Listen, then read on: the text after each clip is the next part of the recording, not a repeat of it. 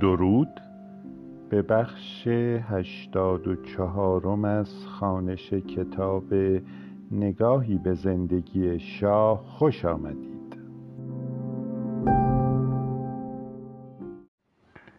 تا آنجا خواندیم که گام های نخست این رویارویی زمانی برداشته شد که دولت علم خبر داد که بر اساس لایحه پیشنهادی جدید در مورد انجمنهای ایالتی و ولایتی تغییراتی در چند و چون انتخابات صورت خواهد گرفت.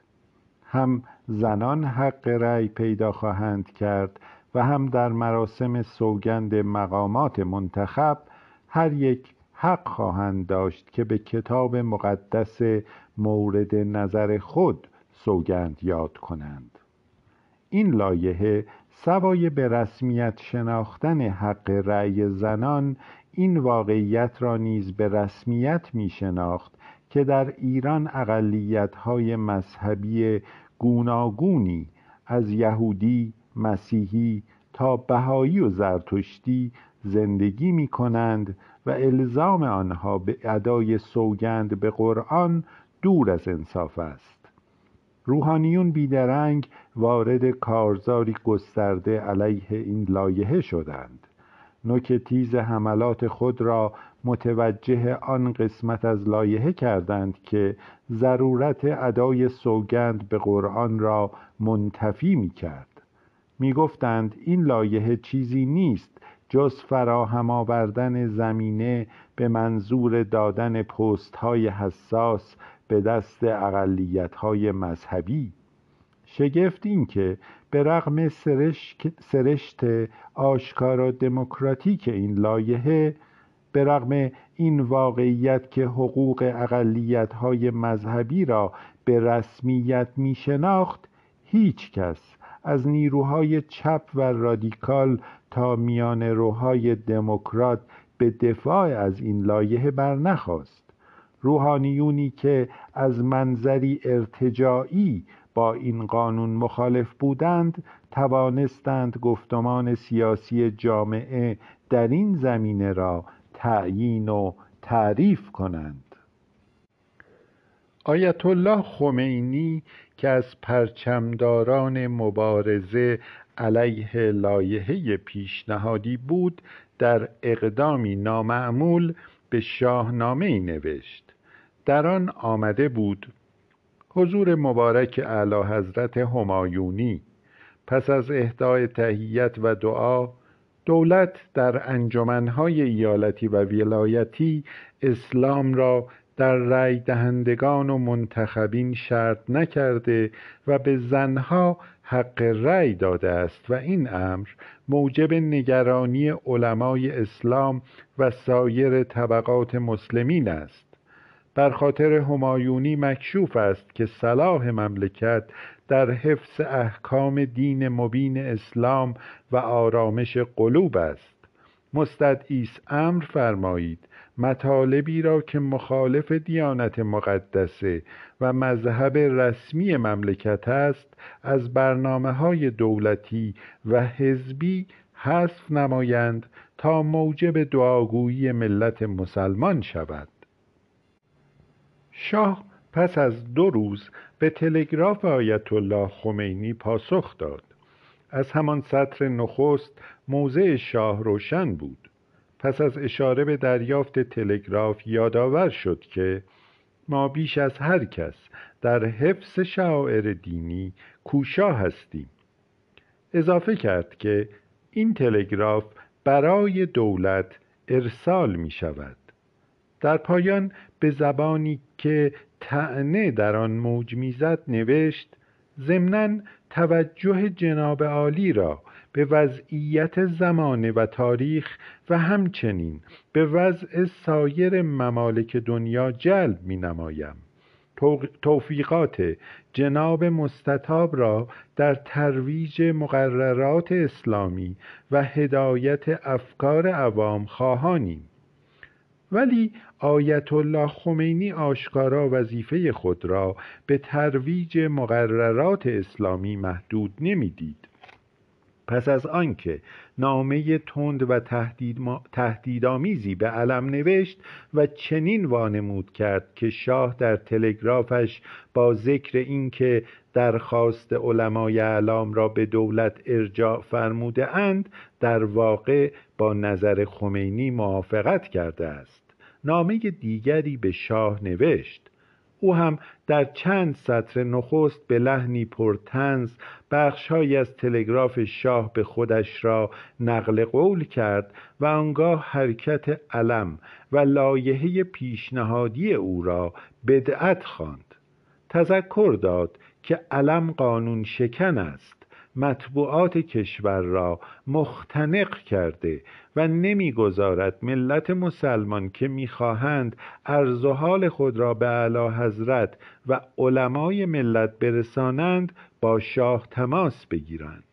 در پایان شاه را به زبانی بیپروا تهدید می کند این جانب به حکم خیرخواهی برای ملت اسلام اعلی حضرت را متوجه می کنم به اینکه اطمینان نفرمایید به عناصری که با چاپلوسی کارهای خلاف دین می کنند و به علا حضرت نسبت می دهند می‌گوید انتظار ملت مسلمان است که با امر اکید آقای علم را ملزم فرمایید از قانون اسلام و قانون اساسی تبعیت کند و از جسارتی که به ساحت مقدس قرآن کریم نموده استغفار نبایند والا ناگزیرم در نامه سرگشاده به علا حضرت مطالب دیگری را تذکر دهم.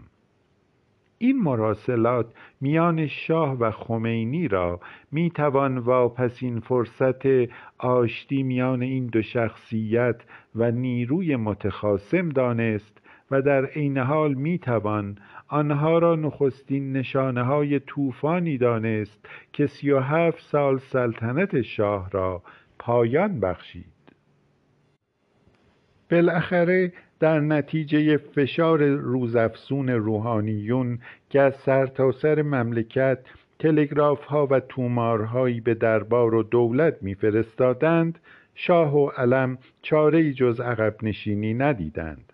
دولت در بیانیه‌ای و نیز از طریق نامه‌ای به ستن از مراجع تقلید که خمینی را در بر گرفت لغو لایحه مورد اعتراض را اعلام کرد. از طرفی معلوم بود که مخالفت برخی از علما با دیگر ارکان اصلاحات پیشنهادی شاه بدان معناست که قصه این معارضه سر دراز دارد.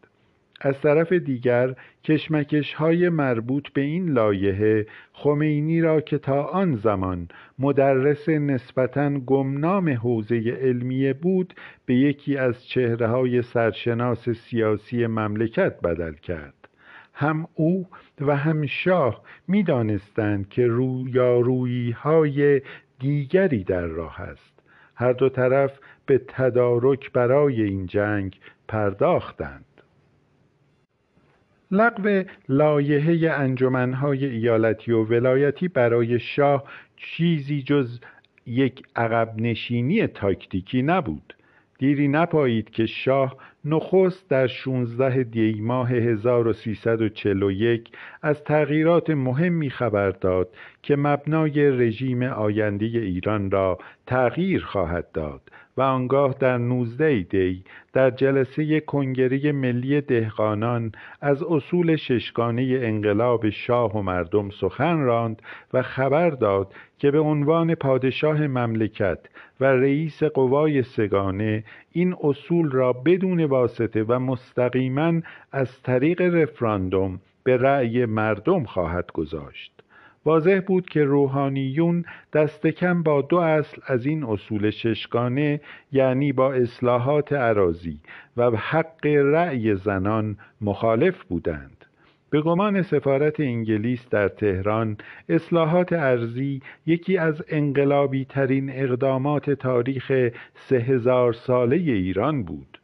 بنیاد فودالیسم را برمیانداخت و آغاز نظام سرمایهداری در ایران را میسر می کرد حق رأی زنان هم نیمی از جامعه ایران را که تا آن زمان از حقوق خود محروم بودند به دست کم یکی از حقوق اولیه خود میرساند. اصول دیگر انقلاب فروش سهام کارخانجات دولتی سهیم کردن کارگران در سود کارخانه ها ملی کردن جنگل ها و بالاخره ایجاد سپاه دانش را شامل می شد بر اساس این اصل فارغ و تحصیلان دانشگاه و دبیرستان می توانستند به جای خدمت در سربازخانه ها به روستاها بروند و در کار مبارزه با بیسوادی مؤثر واقع شوند. در آن زمان بیسوادی در ایران بیداد می کرد. حدود 90 درصد جمعیت خواندن و نوشتن نمی‌دانستند از این میان اصلاحات ارزی و حق زنان بیش از اصول دیگر مخالفت روحانیون را برانگیخت. در سرتاسر سر کشور فعالیت های علیه این اصول به راه انداختند. رفراندوم پیشنهادی شاه را تحریم کردند. البته اعلامیه اجرای این رفراندوم نشانه از اسلام پناهی شاه را دارا بود. در آنجا گفته شده بود که زمان رفراندوم طوری ترتیب داده شده که پیش از آغاز ماه رمضان به پایان رسیده باشد. برای شاه و طرفدارانش که بارها مصدق را به خاطر انجام رفراندوم نکوهش می کردند و چنین کاری را مخالف قانون اساسی می دانستند انجام رفراندوم خالی از دشواری نبود.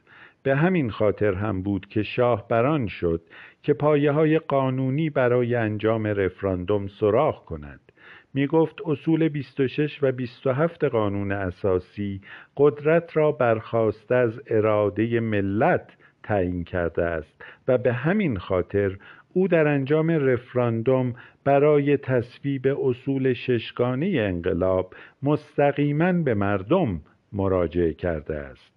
حد زیادی این استدلال ها بیشتر به خاطر متقاعد کردن کاخ سفید بود. آنها نگران بودند که شاه بران شده که خود را از این پس به عنوان پادشاه انقلابی بازآفرینی کند. می‌خواهد پا در جای پای ارسنجانی بگذارد و بکوشد پایگاه مستقلی برای خود بیافریند و با تکیه بر آنها خود انقلابی را به راه بیندازد که در آن دیگر به راهنمایی های آمریکا نیاز نداشته باشد. به علاوه کاخ سفید نگرانی دیگری هم داشت. می گفت اصلاحات ارزی بدون تدارک کافی و بدون اصلاحات اجتماعی ملازمش چیزی جز هرج و مرج ایجاد نخواهد کرد. انگار در همان روزها می دانستند که اصلاحات ارزی شاه زمینه سقوط شاه را فراهم خواهد کرد. می گفتند روستایانی که از این راه تازه پا به عرصه فعالیت اجتماعی می‌گذارند چه بسا به صف مخالفان شاه بپیوندند. آنچه کاخ سفید حدسش را هم نمی‌زد پیامد بالا رفتن قیمت نفت و تأثیر آن بر روند اصلاحات ارزی بود.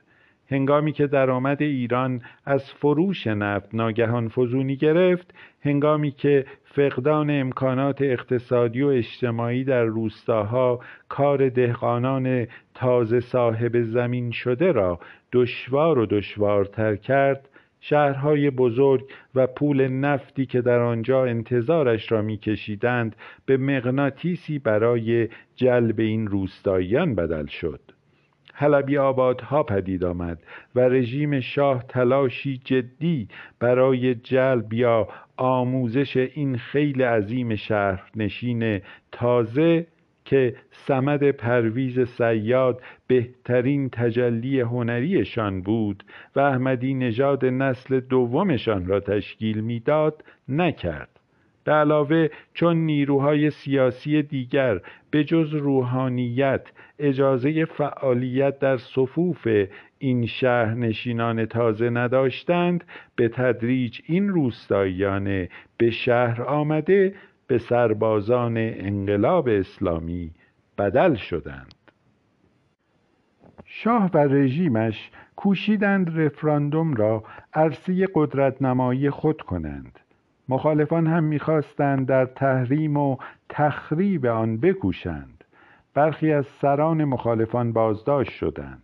در چهارم بهمن به روایت CIA دولت سه هزار نفر را از ورامین و دوازده اتوبوس را از کرج به تهران آورد و آنان را به انجام تظاهراتی به نفع شاه واداشت. به علاوه برای ترساندن مخالفان در همان روز به دستور شاه واحدی از بازان ارتش که به زبدگی و وفاداری به شاه شهره بودند در تهران رژه رفتند.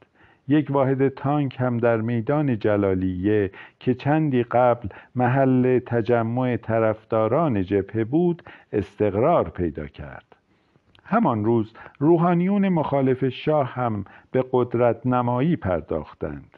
جمعی حدود 300 طلبه در خیابانهای قم پیشاپیش حدود سه هزار تظاهر کننده حرکت کردند و شعارهایی علیه اصلاحات و رفراندوم دادند. چند ساعت بعد رژیم حدود پنج هزار نفر از طرفداران خود را در همان شهر قم به خیابانها کشاند و آنها هم شعارهایی در دفاع از شاه می‌دادند. حتی به روایتی این گروه تظاهر کننده که روحانیون و طرفدارانشان آنها را عمدتا از صفوف سربازان می‌دانستند و رژیم آنها را روستایان طرفدار اصلاحات ارزی معرفی می‌کرد به طلاب و روحانیونی که علیه شاه شعار می‌دادند حمله بردند و آنان را با چوب و چماق مورد ضرب و شتم قرار دادند. در یک کلام شاه و روحانیون مخالفش هر دو می‌خواستند حتی پیش از انجام رفراندوم رسمی طرفداران خود را در شماری هرچند گسترده تر به خیابانها بیاورند و از این طریق در رفراندوم افکار عمومی پیروزی روانی به دست آورند. رفراندومی که شاه برگزار کرد از سوی سخت دموکراتیک و از طرفی دیگر یکسره غیر دموکراتیک بود. دموکراتیک بود چون زنان را برای نخستین بار در تاریخ از حق شرکت در انتخابات برخوردار می کرد غیر دموکراتیک بود چون رأی زنان هنوز به حساب نمی آمد و بیشتر جنبه نمادین داشت. این تصمیم شاه تا حد زیادی در نتیجه مخالفت روحانیون به ویژه الله خمینی با حق رأی زنان بود. آیت الله خمینی و بسیاری دیگر از رهبران مذهبی آن زمان بیپروا مخالفت خود را با حق رأی زنان ابراز کرده بودند. در اعلامیه خمینی گفته شده دخالت زنان در انتخابات با اعطای حق رأی به زنها جز بدبختی و فساد و فحشا چیز دیگری همراه ندارد. روحانیون با سراحت می‌گویند تصویب نامه اخیر دولت راجع به شرکت نسوان در انتخابات از نظر شرع اعتبار و از نظر قانون اساسی لغو است. در این حملات خمینی گاه شاه را با یزید مقایسه می کرد و در جای دیگر می گوید ای آقای شاه ای جناب شاه من به تو نصیحت می کنم دست از این اعمال و رویه بردار. من میل ندارم که اگر روزی ارباب ها بخواهند تو بروی مردم شوق گذاری کنند. من نمی‌خواهم تو مثل پدرت بشوی. اما به رغم این تهدیدات شاه هم در حق قانونی زنان برای رأی دادن و انتخاب شدن پافشاری کرد و هم زنان خود وارد کارزار شدند و بالاخره خمینی را بعد از پونزده سال ناچار به عقب نشینی کردند. گرچه هنوز هم در ایران مهمترین مشاغل بر زنان حرام است. از همان زمان 15 خرداد سفارت آمریکا پیش بینی می کرد که هرگاه زنان پا بر عرصه سیاست و اجتماع بگذارند دیگر به راحتی و بدون مبارزه این عرصه ها را ترک نخواهند گفت.